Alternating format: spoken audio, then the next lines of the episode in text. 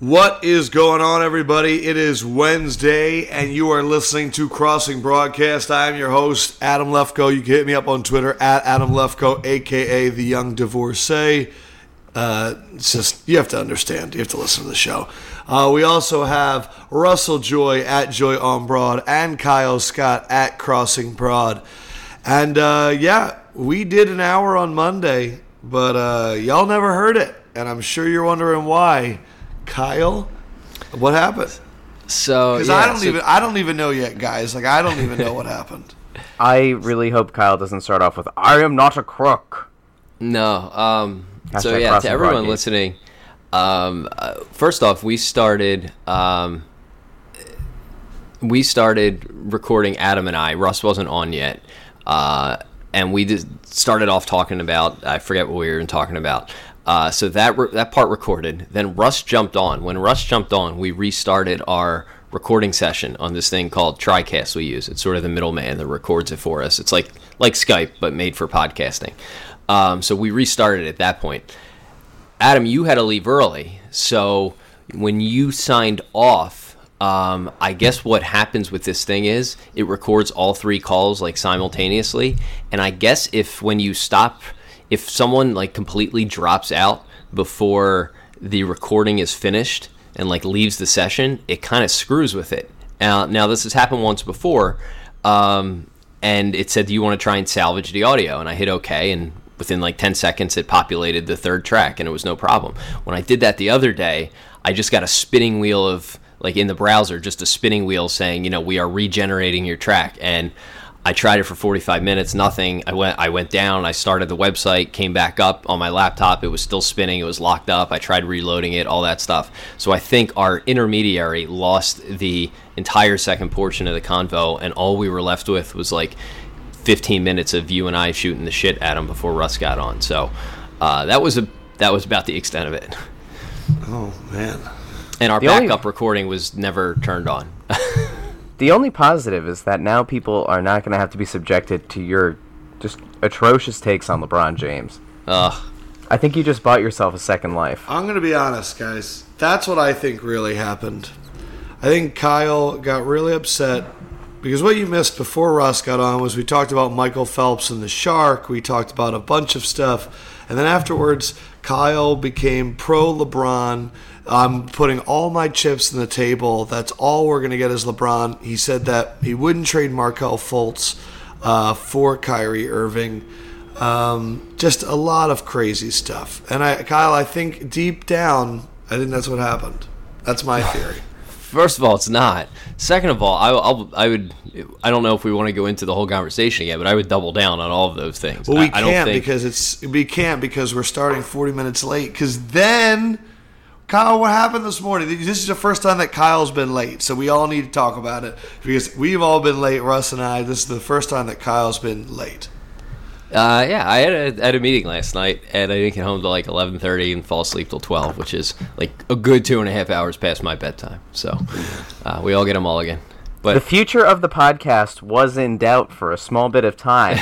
Kyle tweeted out on Monday looking for people for a great writing opportunity, provided no details, just said that he wanted to get writers, and then went totally MIA in our Slack chat for the, the better part of two days. And then when he, it was like, what, Adam, Well, 620? Russ, you don't write, so he wasn't replacing you. yeah, the Yeah, writer yeah, thing. no, has no, I know, to but I, Adam, you never know. It's the ever-changing media landscape. Maybe he thought that the podcast wasn't worth it anymore, and he was gonna go. He was gonna double down on writing, the No, no, no, anti-Fox Sports model. It has nothing to do with, with this podcast or Crossing Broad. And when Russ, when you texted me about it, you're like, "What are you up to with the writers?" I, the only answer I would give is I say we're reinventing journalism. That's what I'll say. I'll be I'll be I'll be super vague and weird about it. It is really, Uh, it is super vague and it is super weird. Stay tuned. So that is what the meeting was about, though. I'll tell you that much. Ooh, So, but it has nothing to do with the, the merits of this podcast or the website. Uh, it impacts this none. So, other than the fact that I slept in. So uh, there you have it. Um, I would I would happily do a five minute version of the LeBron Kyrie conversation because that is not why there is no show on Monday. I am I am feeling good about my viewpoints. Can I just say really quick? I did my homework and I watched What the Health, and I did not like it at all. So this thing that you've held up as your holy grail was one of the worst documentaries I've watched. It That was actually what I led the podcast with on Monday. Yeah, was my that. girlfriend that is a health professional watched it and told me, Adam, there are so many lies in this. It is fucking crazy. Yes. She said that she said that they literally showed a candy store and were like, no, this doesn't cause diabetes, but meat does. And she's like, Adam, it's well documented that sugar is one of the leading causes. And then on Monday, I went into a rant about how there needs to be some form of regulation for documentaries because people think that documentaries are always accurate because of the word documentary and they don't realize that it's typically a one-sided viewpoint. I went to the, I think I've already talked about this. I went to a screening of a documentary about the new president of Haiti like a year ago and it made him look like an absolute saint and people were applauding and standing up after this documentary and I googled him during the Q&A and he ended up being like the worst leader they've ever had. And I'm sitting there and I'm like this is a crock of shit. And that documentaries scare me because people think they're learning. People think when they watch a documentary that it's they're using their time wisely, but it also could be one-sided propaganda. And this, what the health, definitely probably has some good points. We shouldn't be eating a lot of meat and dairy. Facts, agreed. Not as much as we're currently eating, or if you could not do it at all, awesome. But I hear that it's nonsense, Russ. So let me give you a 30 second recap.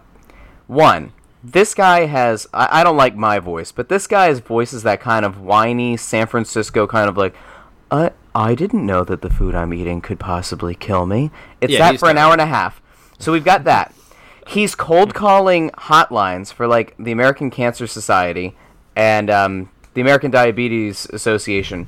He he calls like these people. I'm assuming are used to getting a call that, from like a woman in in panic who says like I have a lump and I need to know I don't have health insurance. How do I do Right. this? And they're used to that kind of thing. And he's calling and saying to like the American Cancer Society, he's like, why is it that your website lists uh, red meat as a preferred type of food when there are studies that show that red meat can lead to cancer?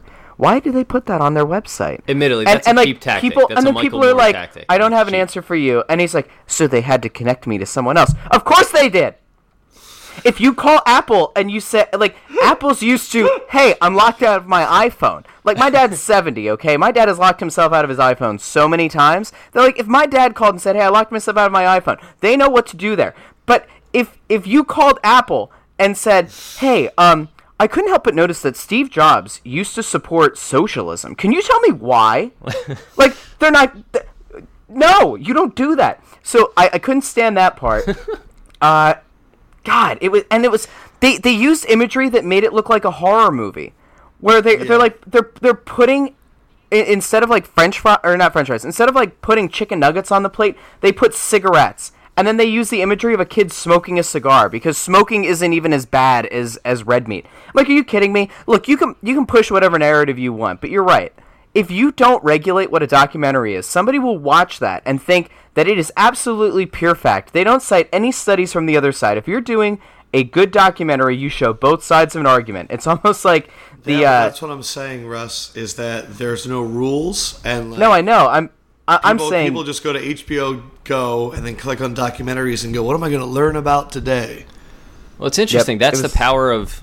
I've as we were getting ready to start this, there was a CBS Philly article about, I guess, some new Netflix thing about anorexia that's getting a lot of attention because it's controversial. And like the point is, like some of these places now have such power. You know, they have power the way the old networks used to. You know, if something was on ABC in prime time 20 years ago, it was wow, this is like the whole nation would kind of take notice and Netflix has got that stronghold at least with a, you know a certain younger demographic now. It has Um, now I- happened with this. It has happened with Stranger Things. It happens with every comedy special, most notably Sure. Chappelle recently. I agree. But, like- it's, but, like, the it's documentary the new thing- front page for entertainment.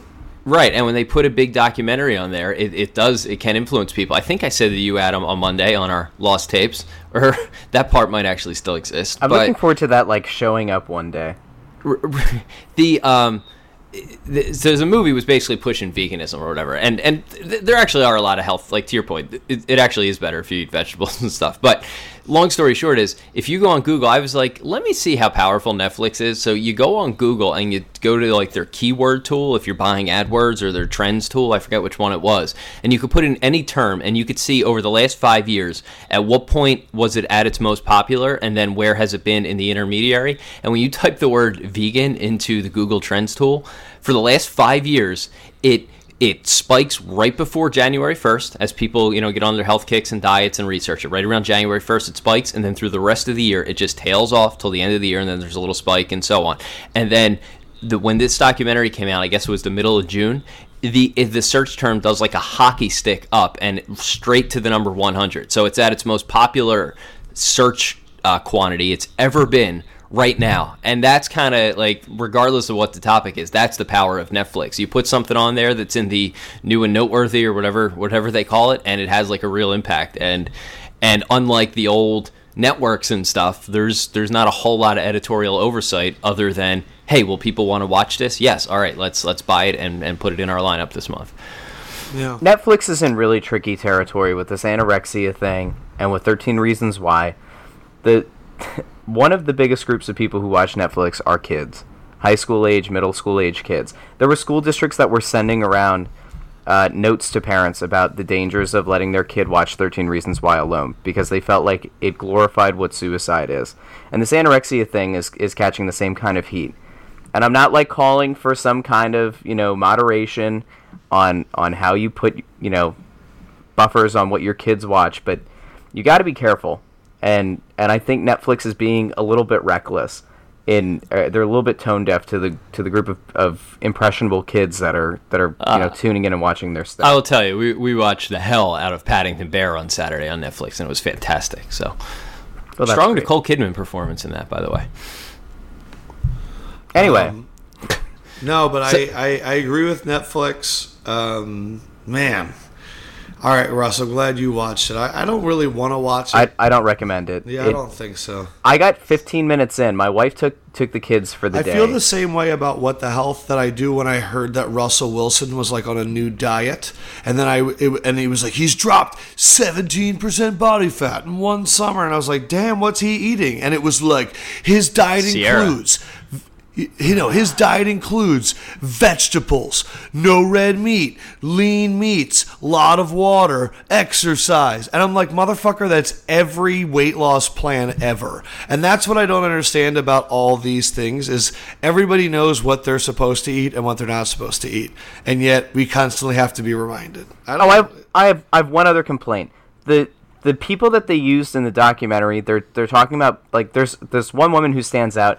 She ends up on I think like eight different medications for like asthma, and then she's taking like oxy for pain, and she's like a very overweight lady, and. They, they like talk about how after two weeks of being on a, a vegan diet, she stops taking all of her medications. So that's that's like she- perfectly that's like perfectly logical, right? Like that's something. she's, like, there's, strolling there's never the a warning. I don't remember in the beginning of the movie, and I don't remember when that woman was on on the screen any kind of a disclaimer that said this might not apply to every human being in existence. Like if you're on eight medications, including a narcotic, you probably shouldn't stop taking your medications because you s- switch to a vegan diet.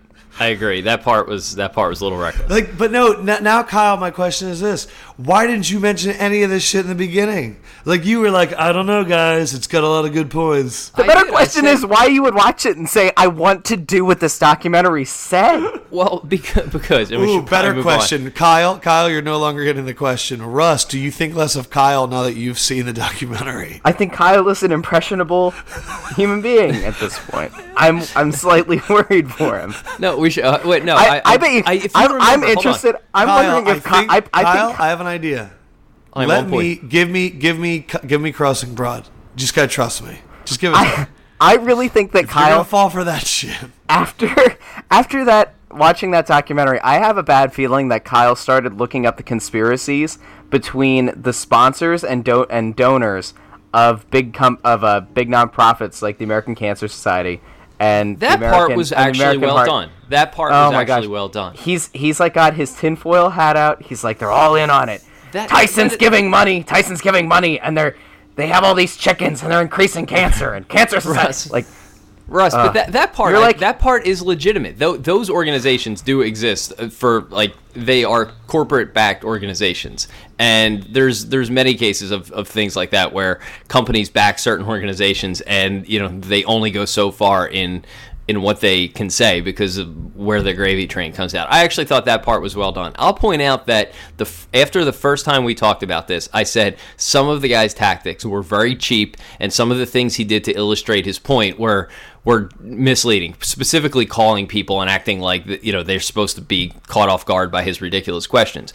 What you what you left out of your entire thing is the fact that if you look up the doctors that he had on there, the one guy is the head of health at the Cleveland Clinic, which is the um, I arguably the best hospital in the country. My mom actually had open heart surgery there, and those people are the very, very top of their field. So they had legitimate. They didn't just have quacks on. They had legitimate, um, legitimate doctors who have My actual track girlfriend watched, and when I don't know who these doctors are, but to get paid this amount of money to say the nonsense they're spewing is criminal. That was her response. I doubt. I'm I would- wondering- I, I doubt they were which paid one- for that. Kyle, What? All right, Come we on, need, man. we need to move on, Kyle. Because just it's getting worse. I fe- at, at this point, you Adam, if we don't keep get if we paid keep to this appear going, in a documentary like that, or you certainly don't get large sums of money. at this point, I think that if we keep going down this road, Kyle's gonna end up like Milton in Office Space. He's just like, I just want to be left alone. Well, that I want and to be left to alone on. with my with my documentary. Just Kyle, are you alone. screwed? I can't believe Flash is being. This is another thing that's not related to Philly sports. Flash is being killed off. Adobe Flash. It's crazy. Uh, and Microsoft what are you going Paint. To do? well, I use What do I you use mean Sophia Microsoft Paint. Paint? Microsoft Paint is supposed to be uh, going the way of the dodo in the fall.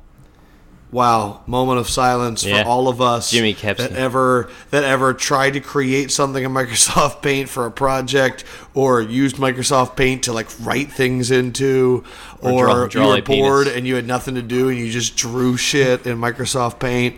And Microsoft Jimmy Paint- career. yeah, Jimmy, like to do what the- the hell is yeah. Jimmy? Wow. What's yeah, he he was do? he was upset about it yesterday. I mean, Microsoft Paint was the original Photoshop. Moment Uh. of silence for Microsoft Paint. Hey, trash truck! I'm trying to do a, mic- a moment of silence, asshole. All right. That is a custodial engineer, a he sanitation has never expert. used a Microsoft Paint. All right, Kyle. Uh, Kyle, you started late today because you were getting so much information for a big rant you wanted to go on. What do you want to talk about? Uh, the uh, so the the New York Times uh, football concussion study. Would either What? of you guys, Russ, Russ, will you let your kids play football and Adam if and when you have kids, or if you just skip the young portion and adopt a bunch of four year No, olds? my kids are playing basketball. Come on. Yeah, I agree. Mine are I'm looking too. at contracts. I don't even care about head injuries. Russ, you? I'm trying to get that guaranteed money. We got a man up there, Kyle. Got to let your kid go out there and hit his head a bunch. Um, you are from Kyle's Pottsville. kid, Yeah, I- Russ's I, uh, kids playing soccer, lacrosse, high lie, and bad. Yo, lacrosse. I don't know about lacrosse. Lacrosse is rough, man. Yo, your kid's gonna wake. Your man, I want to. Oh, you already have kids. Never mind. Yeah. Would How you let about him play that? football, Russ? Um, I It's taking me a good seventy seconds to get an answer to a yes or no. no, I, question. I'm. That's hey, no. whoa, whoa, whoa! no. That is That's no the for me, pot calling the kettle black, there, fella. um, no, I don't think I will. But I, Yeah, my I kid's gonna play flag football. yeah, like I think that's okay. Flag yeah. football is fine. Um, obviously, I'll let let them play soccer. I would love them to play basketball, but they are cursed But with Russ, uh, being. there's so many head injuries in soccer. There are. That is a, that I know very are. true. Yeah, the concussion rates in girls soccer are actually almost comparable to uh, high school football. What What's Uh, interesting with the the CTE report, uh, CTE in general, but the report in the New York Times, if no one saw it, uh, they tested. I think they tested over 200 brains. Of the 111 former NFL brains they tested, 110 showed positive signs for CTE. Now, to be fair, these were all brains that were donated by families who suspected that their loved ones had CTE. So they acknowledged right up front this isn't a representative sample of every football player, but it was interesting that basically everyone who thought that their loved one had it indeed did have it. Um, I'd hate to be the family of the one guy who did not have it, and they're like, "Oh, that was just crazy," and there was actually nothing wrong with him. Like that had to be a little bit of a weird letdown. Um, but I don't. I, So I, think, I, I, don't understand why this. Oh, we're going to finish. I'm sorry. So, so the thing with CTE is though, it's not just about the and the way everyone talks about it, it's the big hits or whatever. It's not like it, it's actually that's why it's so prevalent in linemen. It's all those like little concussive blows that you have that you don't really feel, or you feel like you got your bell rung, or you don't even notice, and your head just kind of jittering around. So it's really hard.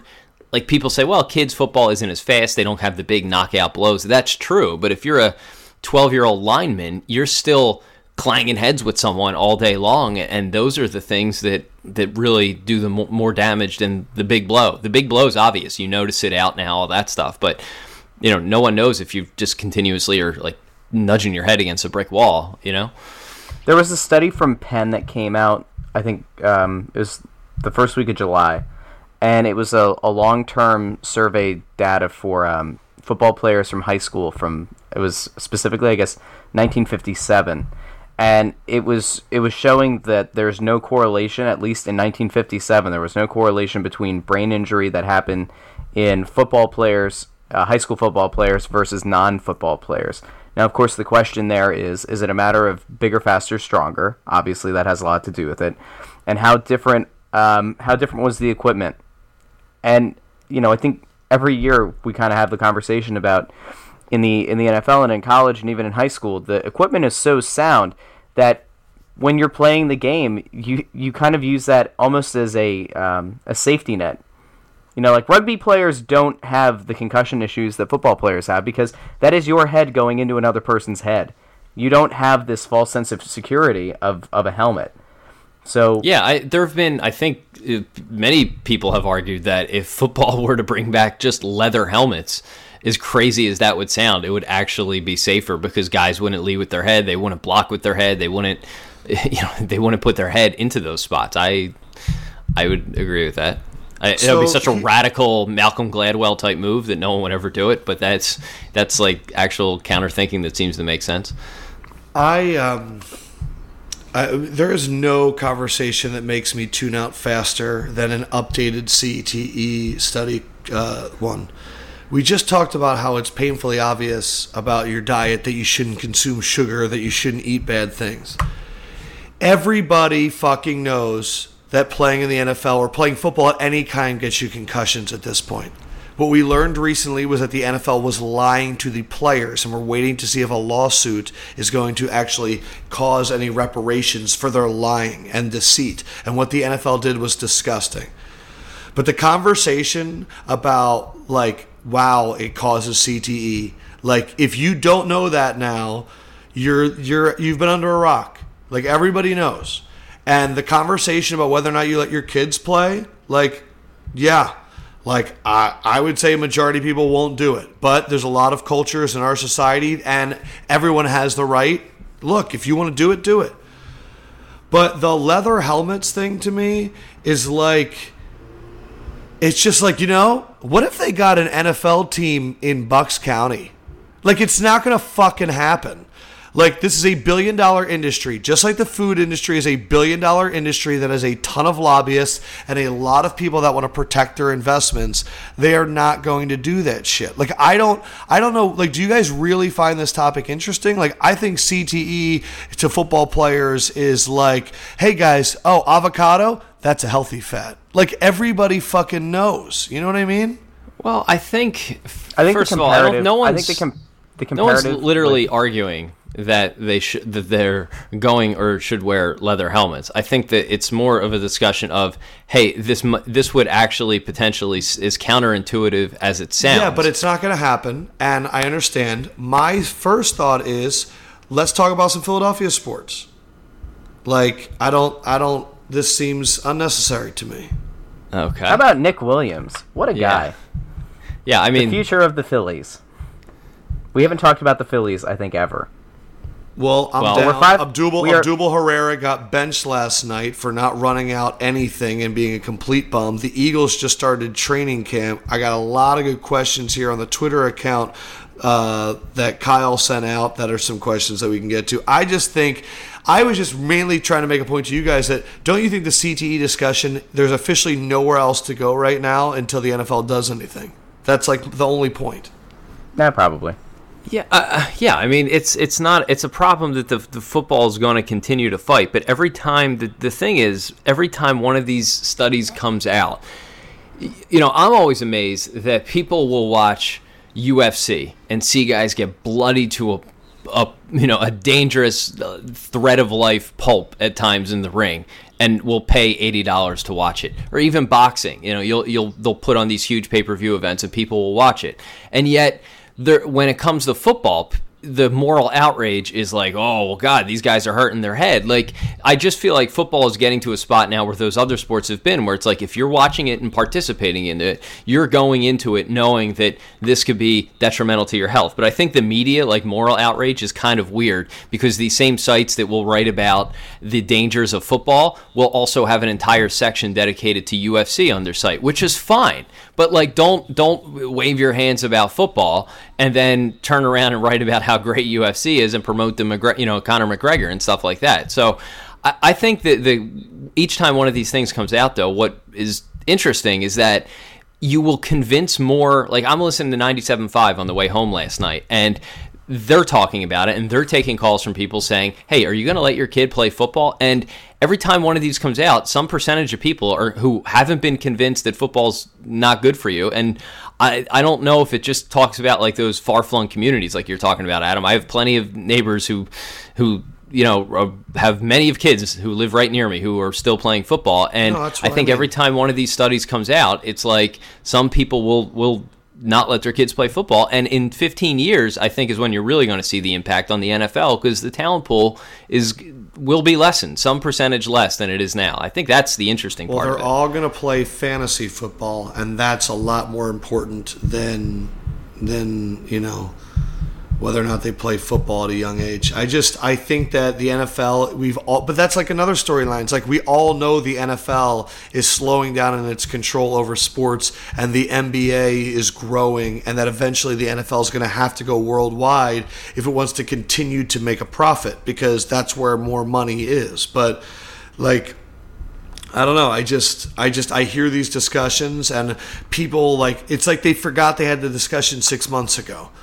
You know, like my question would be another fucking report comes out and nothing has been accomplished from the last one to this one. We're still having the same discussion. That's my issue is everyone's like, are your kids going to play football? And really, it should be lawmakers haven't done anything about this. You mean that they, the NFL hasn't even paid up to its alumni? You mean that we have ton, like thousands of players that are sitting at home dying of brain disorders right now because of what happened to them and it's not being covered?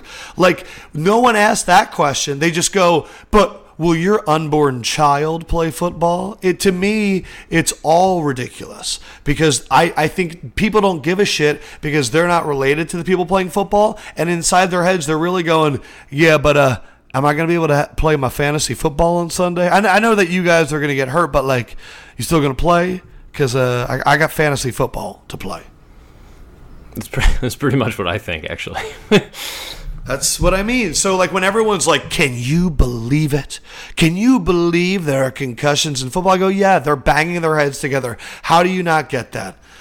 Like, like, hey, newsflash. I can't wait for the study that comes out in 10 years that says using a cell phone next to your ear causes brain cancer. And we're going to be like, oh my God, we did that for 20 years. It's like, yes, can you explain Wi-Fi and how it goes through your brain? Like I can't. And when that study comes out, I'm not going to be shocked. Just like I wasn't shocked when the football guys had CTE. All right. Just like how listening to Crossing Broadcast makes you a happier person. There's a direct correlation. That is true. That is true. Pulling my Bluetooth headphones out as we speak. All right, so let me. Uh, I, Russ, here, do you no, have anything? Do you, are you going to keep going, or can I change the topic? No, I was going to change it. I, I I wanted to to hit the Phillies for like a minute. Go, Russ. So we've got five days until the MLB trade deadline, and here's a little bit of an update for those of you who have or haven't been watching. Nick Williams has been tearing the cover off the ball, um, which is good. It's a good sign that we finally have a prospect up who can hit the ball. That's pretty important because most of the guys who get paid the most money on the team apparently don't know how to do that. Here are some names that you might want to look out for uh, after the, the trade deadline passes for call ups Baseball America rank, uh, ranked the Phillies midseason top 10 prospects. Nick Williams is on this list, so it is a little bit out of out of date. But number one, Mickey Moniak. Two, Sixto Sanchez. Three, Scott Kingery, who you might have heard of. He's a second baseman. We'll circle back around to that in a second. Uh, four, Rhys Hot, uh, Hoskins, first baseman. Five, Jorge Alfaro, the, the catcher. Six, JP, JP Crawford, shortstop. Seven, Adam uh, outfielder. Nick Williams came in at number eight, and he's the only one who's up in the pros. Um, nine, Adonis Medina is a relief pitcher, and then Franklyn Love Kilome lists. is a uh, right a uh, relief pitcher. So here's the issue that we run into. Um, the I, the Phillies have not shown a propensity for wanting to call up their young guy, their young guys, and keeping up some of these vets that just aren't doing their job. So the question is, are they going to continue to tank for the rest of the season, or are they going to finally have a bit of a youth movement, still lose games, but at least give people a reason to come out and see the team in September? And uh, and I am thinking they're probably not going to. Well, I think part of the reason is, uh, and correct me if I'm wrong, but I'm I'm fairly certain that they don't want to start the MLB clock on a lot of these guys' contracts. If they keep them in the minors, I don't know about individual situations, but I'm pretty sure with a good number of these guys, if they keep them in the minors for another year, then their MLB clock doesn't start, and then they're under team control for a little while. So their thinking is, why bring the guy up, blow him on a year that you know we could potentially be really good in several years. So why why cut this guy's contract a year shorter by giving him a year of MLB eligibility? I think that is So the pragmatic that- thinking for that. I think that usually holds holds truth, but in the case of a guy like J.P. Crawford, who we've heard for years was going to be Jimmy Rollins' heir apparent, right? Last year at AAA, he hit 244. This year, 230. Last year, on base percentage 328. This year, 338. His OPS is up a little bit. He's a guy who has not benefited from staying in the minors. What like at what point do you say we need to see if the kid can play in the pros or not? Or at what point do you say he's just not good? Like this is the thing. uh, Okay, I mean, but he then why not call him up in a, in a lost months season? Wouldn't it be better? Because like you could argue in July he's hitting 324. He's got six home run, 13 RBIs. Great. Why on earth would you let him stay down in the minors? Like if you don't know if he's a good player or not, shouldn't we find out at some point if the guy can play in the pros? Russ, he's are we gonna let are we he's 22. are we gonna Like, let him sit down in the minors until he's 26 or 27? Are we Yeah, gonna repeat the past with with Chase and Ryan Howard again? Like is right, that let- where we're going with this kid? Whatever because- they did with hold on, hold on. Whatever they did with Chase and Ryan Howard worked out quite well. Um, the the thing, Yeah, and you can worst- make the argument that they waited way too long to call those guys up. No, the ar- what happened with Chase? Chase was eight eight pounds when he came up. Uh, the what happened with Chase? The big mistake with Chase is that Charlie Manuel kept Placido Polanco in what was it, two thousand four or five, and didn't allow Chase to be the starter that season. And they realized the error of their ways by the next season. That was that was the thing that held up Chase. Ryan Howard came up when Ryan Howard should have came up. Um, I mean, you could argue that maybe three months earlier he could have came up because he was mashing in the minors. Crawford is 22. You can't just go calling up every 22 year old who you think has who is struggling in the minors, but you think could be good in the in Major League Baseball. You got to pay these guys. Their clock starts ticking.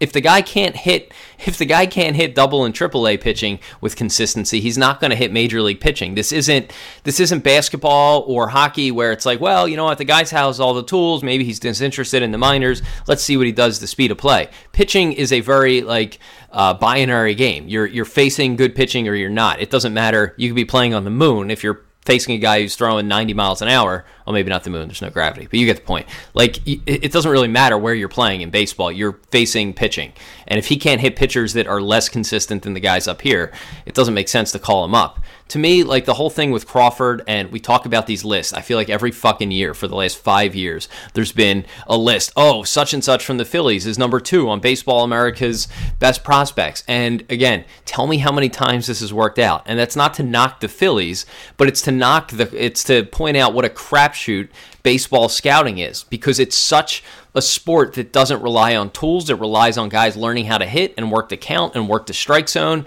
and improve their fundamentals and improve their, their eyesight. And there's a million different things that go into it. Then, unless you draft a Bryce Harper type player, it becomes really difficult to project which guys are going to be great. Like, look at Judge came up at the end of last year and he was terrible. He comes up this year and he's the best player in baseball. Things change overnight. And that's the like I guess the Phillies have tried this sort of tank thing and they're doing it with Klentak and to me that's the frustrating thing because it's when in basketball you could draw a line from what the Sixers were doing to their draft picks and there's a much higher percentage of top picks in the NBA becoming good. And in baseball I feel like that is that is why people are so disenfranchised with the Phillies. There is a way to continue to build your farm system, but you don't need to have a top five pick every year to do it. You just need to kind of be sane and not trade those guys away. And that is the frustrating thing because the Phils have put shit on the field. They've been bad now longer than their playoff stretch was, which is kind of shockingly disappointing. That to me is the most frustrating part because it's like you, you could be doing this without because you can't count on minor leaguers. And Crawford is yet another example. It's great to see Nick Williams doing good, but I don't have any confidence in Alfaro or any of these guys. Like, yeah, they're good. You know, they're highly like we. They have a high upside, but you know Tommy Joseph was supposed to be a huge high upside guy, and he's at best going to be a middling MLB player who looks like he's 92 years old. I'm glad we got that off our chest. Let's move on. Does on. it feel good? Yeah, I, I mean, it's it's like, do you guys, Adam? I'd be interested to get like, so you're in New York. Do you?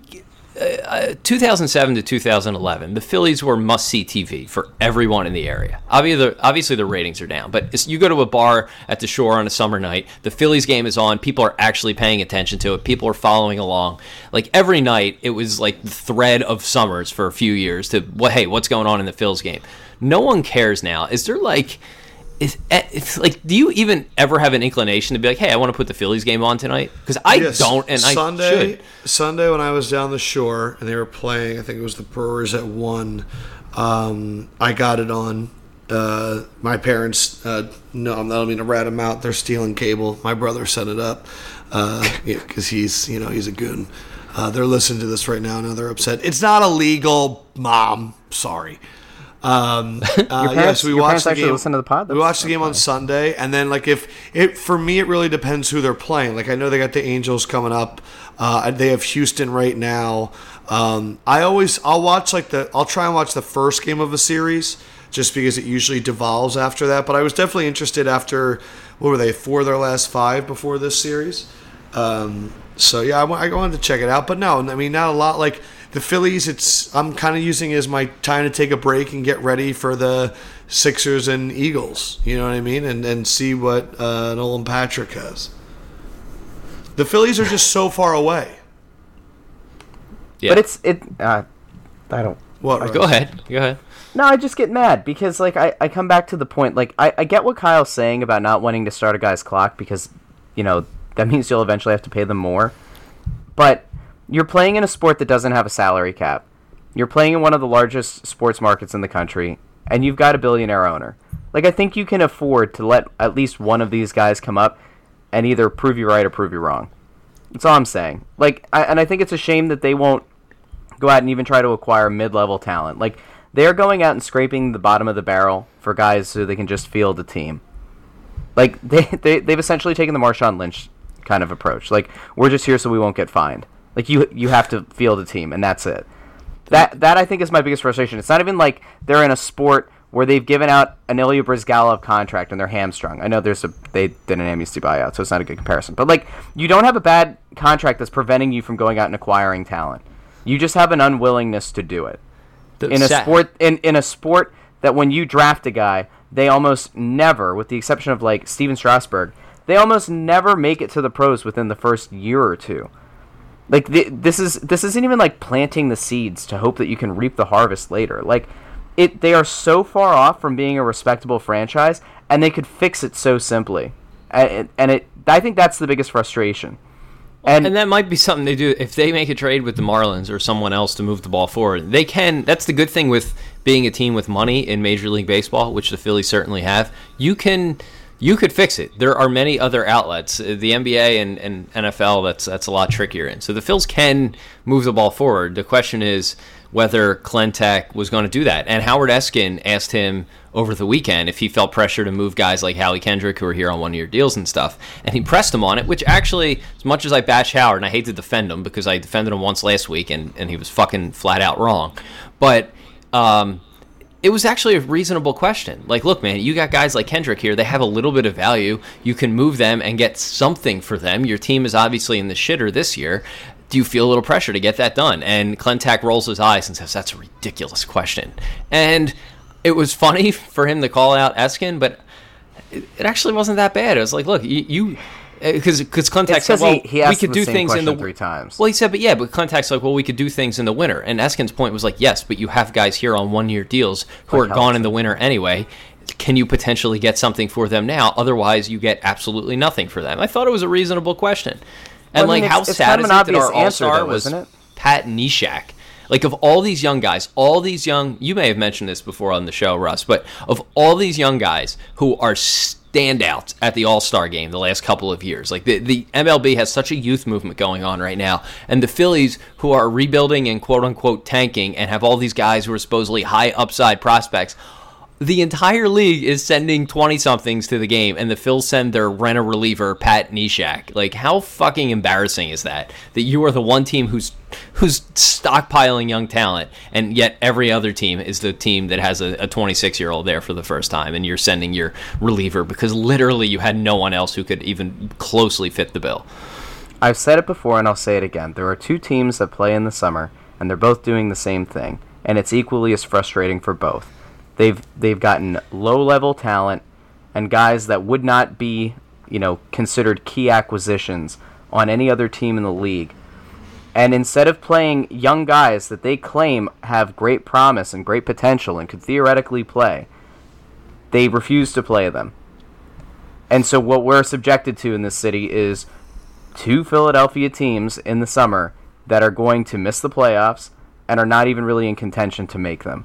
And it's a shame because in either case, either team could easily take over the city for the summer if they just spent some money and they tried to field a, a legitimate product. The union the union could not take over the city for the summer. I- They could take over being No. a team of the summer because nobody's they going to to Phillies games. they could take over being popular in their own right. And this, I'm not trying to knock soccer here, but they. I'm not they saying that they're going to be more Philly. popular than like no, no. I okay. Let me reword that. They could retake the or they could take over the the mantra of being like the team to watch in the summer. Obviously, Look, that that doesn't stand point, up to to like, Russ's point, up here in New York, no one, no one messes with the Yankees, but NYCFC packs it out because they have like international superstars on their team, but all Sure. their games are like sold out. you know, like the the union have a bunch of guys that are making three hundred thousand, five hundred thousand dollars, and they they continue to cry poor. The the guy they spent the most money on is Alejandro Bedoya, who's a glue guy. He's not like the top guy. And then I watch the LA Galaxy. They're going to spend five million dollars on Jonathan Dos Santos, the Giovanni Dos Santos brother, and and like again, we're in a top media market, and I I get that when Jay Sugarman bought into the to the team, like it wasn't on this idea of going out and acquiring like a David Villa, like NYCFC has, but to to act as though you don't have the money to go out and spend on a guy and to spend like it's been three years now where they've talked about getting a legitimate goal scorer and they haven't done it. They brought in a guy who like once played for Arsenal's academy. Like that's the best we can do in Philadelphia. Like that's a shame. All right. And and uh, it's just it. That's why it sucks to follow five teams in Philadelphia because they all do similar things. And when they both decide to do the same thing in the same summer year after year, it gets equal like it gets even more depressing than somebody who doesn't follow the union at all because then you're just stuck with the Phillies and you All can right. write them off, but it sucks. Let us do uh, some Twitter responses to Kyle. I think there's some good stuff. Uh, first up, Jacob, Jake F A H S. Who would win in a fight? Let's go quick here. Chris Christie or a squirrel? Squirrel. That squirrel's got got just mobility. There's no way he'd catch it. Yeah, most Squirrel, likely like the the- squirrel. He's a little more agile. Nipping- however, nipping however, one, if he gets into one squeeze of Christie's hands, he's lunch. So I, I give I give 60-40 odds to the squirrel. Unless he has fried chicken grease on his hand, then that little squirrel will pop up, boop, and then back down on his head. Reasonable. Um, Patrick Connolly spent some time discussing the mortgage interest deduction as a form of regressive taxation. It could be lit. It's a great comment. what the Wow. hell? Uh, right, we'll do that's some legitimately a for- tweet. for Friday. Patrick Connolly, I appreciate you. That's fucking awesome. That was really funny. Uh, processing. This is Eric Chase. How do you feel about Eytan taking over middays? Aton, Aton Shander. he's not taking over middays, according to Eytan Shander himself on uh, on Twitter on was Monday uh, 97.5 middays, which oddly enough, the, the station no longer recognizes Harry Mayes on their official Twitter account. They they say again like Mike Missanelli in the afternoons and Anthony Gargano in the morning, no mention of the midday show, and the midday show also took Harry Mayes' picture down. Um, they they said that like the wording was something along the lines of every day, eight, um, Harry Mayes and Eytan Shander will be taking you you know driving you through the day every day from whatever time was it ten to two, and people started ripping Eytan Shander apart and uh, they're like, he's the worst. And then Eytan Shander kept like kind of troll responding, and then eventually they're like, so is this official for for good? Hashtag Bring Back Bruno, and um, he was like, I've only been told that I'll be here for a week.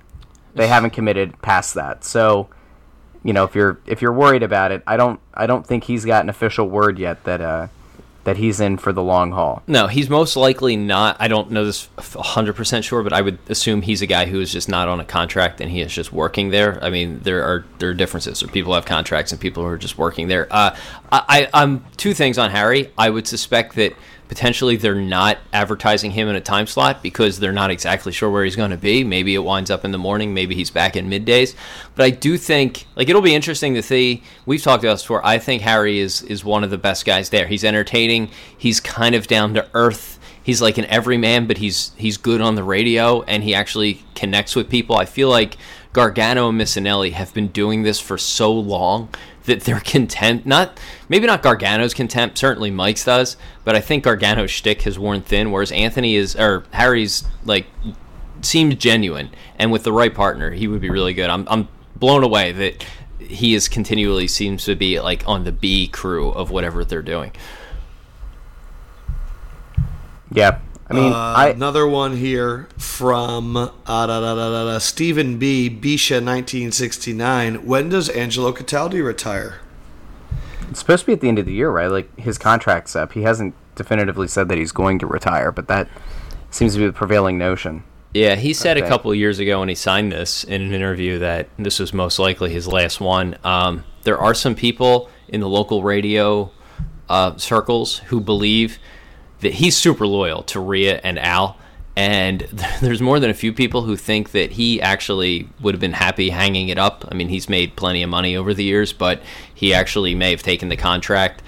So he knows once he leaves that Al and Rhea are no longer going to be a part of whatever the morning show is. So there's some people who think he did it just so they would get another contract because they do get paid pretty well, but you know their boat is kind of tied to him or their ship is kind of tied to his dock, whatever the fuck saying is. So uh, I don't know if he's done, but uh, a lot of people commend him because they think he may have taken a contract just just for his, so his co-host can keep working.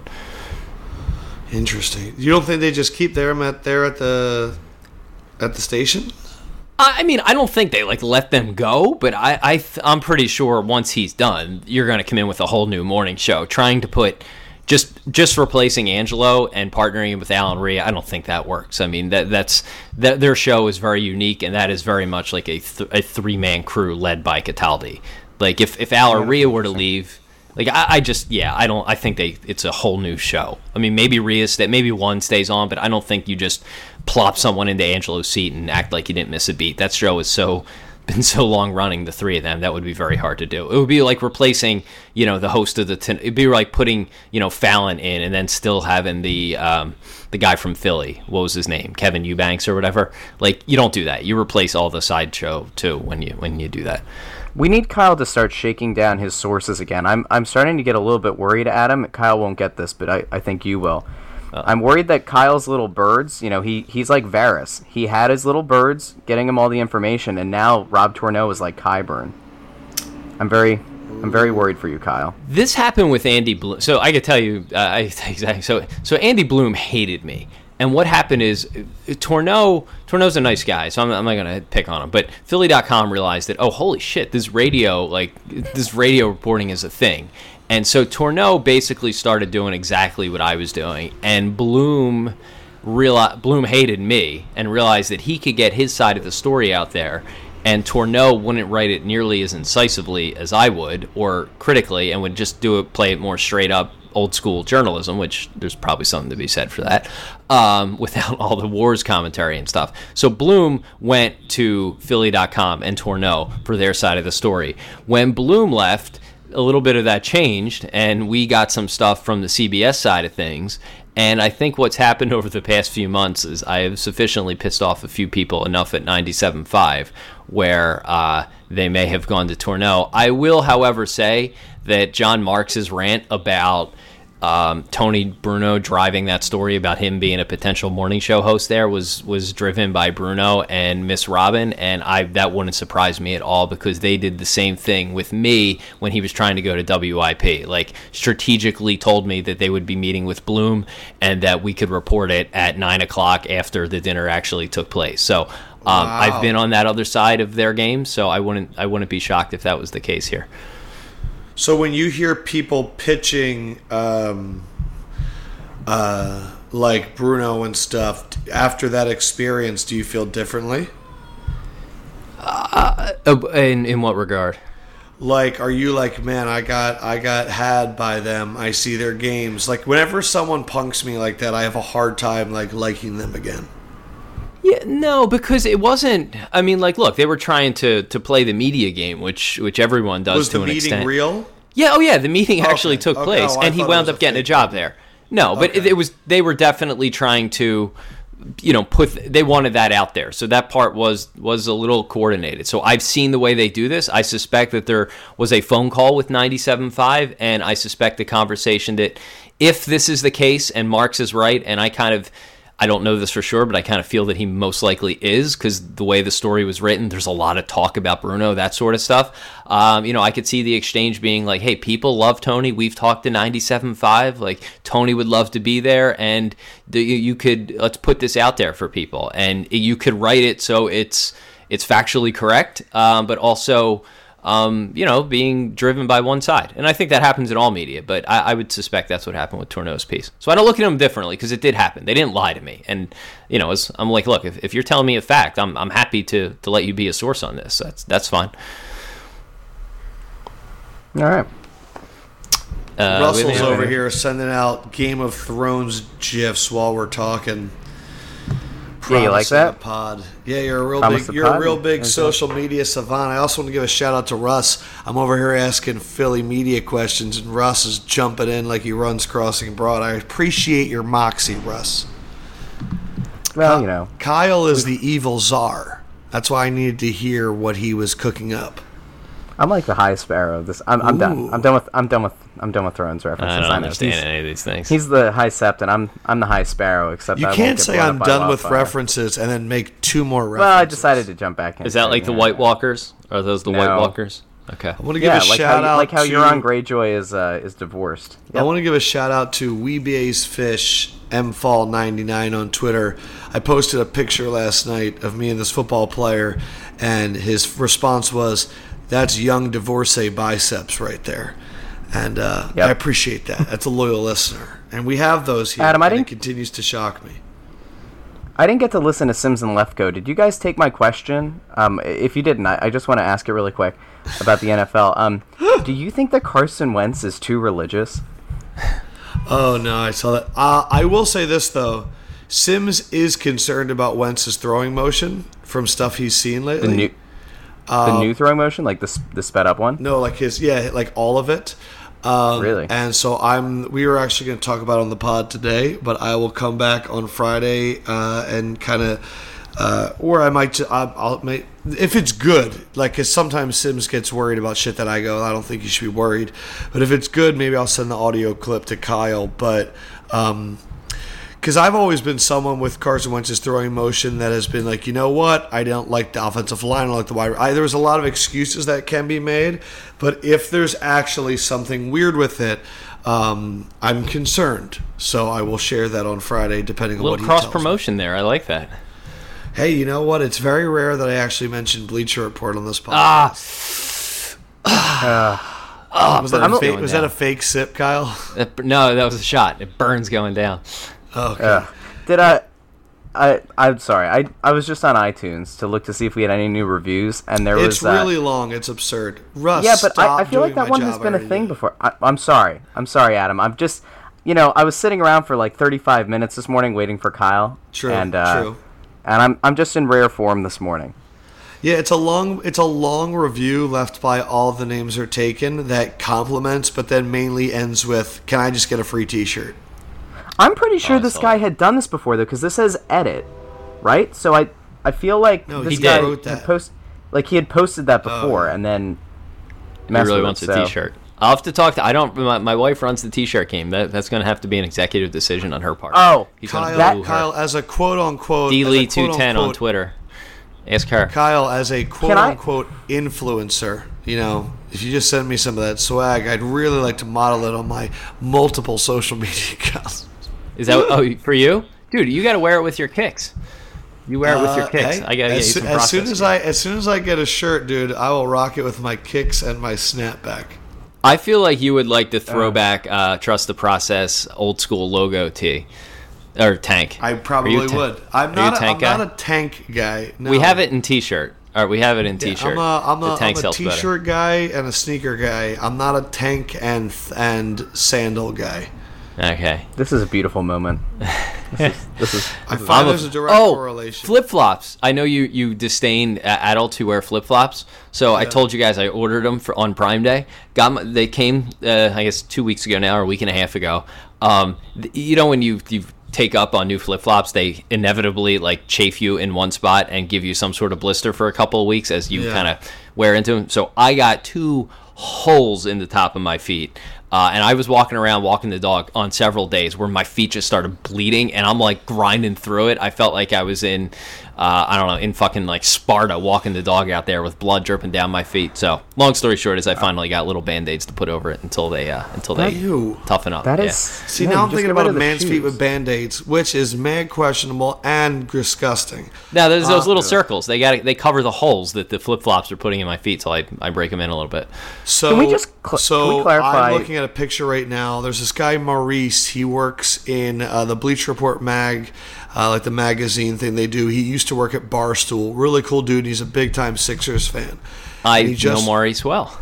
Do, oh, do you? Oh, you do know Maurice. He has mentioned Yeah. that before. Yeah. But he just posted a picture of Markelle Fultz from an Instagram live stream where Markelle Fultz is wearing a shirt that says Ben, it. Joel, Dario, Markelle, process complete. And Maurice tweeted, Funniest of all is that Jahlil Okafor is still a living human being and a teammate of theirs. LOL, they don't even pretend. It's so true. Yeah, like this is kind of like It's so you- awkward that we're like process complete, and Julie Okafor is like hell yeah, and we're like not you.